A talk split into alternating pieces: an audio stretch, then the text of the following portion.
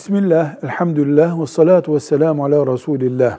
Aile bireyleri birbirlerinin telefonunda, bilgisayarında veya özel araçlarındaki şifreyi çözme hakkına sahip olabilirler mi? Mesela erkek hanımının telefonunun şifresini açar mı? Ya da telefonunda şifre olmayacak senin diyebilir mi? Bir ailede bu gündem varsa o aile şeytandan tokat yemiş demektir. Erkek kadınına, kadın erkeğine güvenmeli, şifrelemeyi ihtiyaç hissetmemelidirler.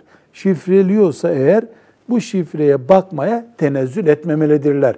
Erkeğin aklına bu yabancı bir erkekle görüşür, onun için şifreye bakıyorum geliyor da bunun bir hanım arkadaşının bir mesajı olabilir. Benim de onu görmem caiz değil. O sebeple bakmamalıyım niye gelmiyor? Evet anneyi anne ve baba çocuklarını denetlemelidirler ama çocukların mesela birbirlerine karşı koydukları şifreyi kırmak da aile içinde şeytandan tokat yemiş bir aile olmaktır. O aile şifreden önce bu tokatın izlerini silmek için mücadele etmelidirler. Velhamdülillahi Rabbil Alemin.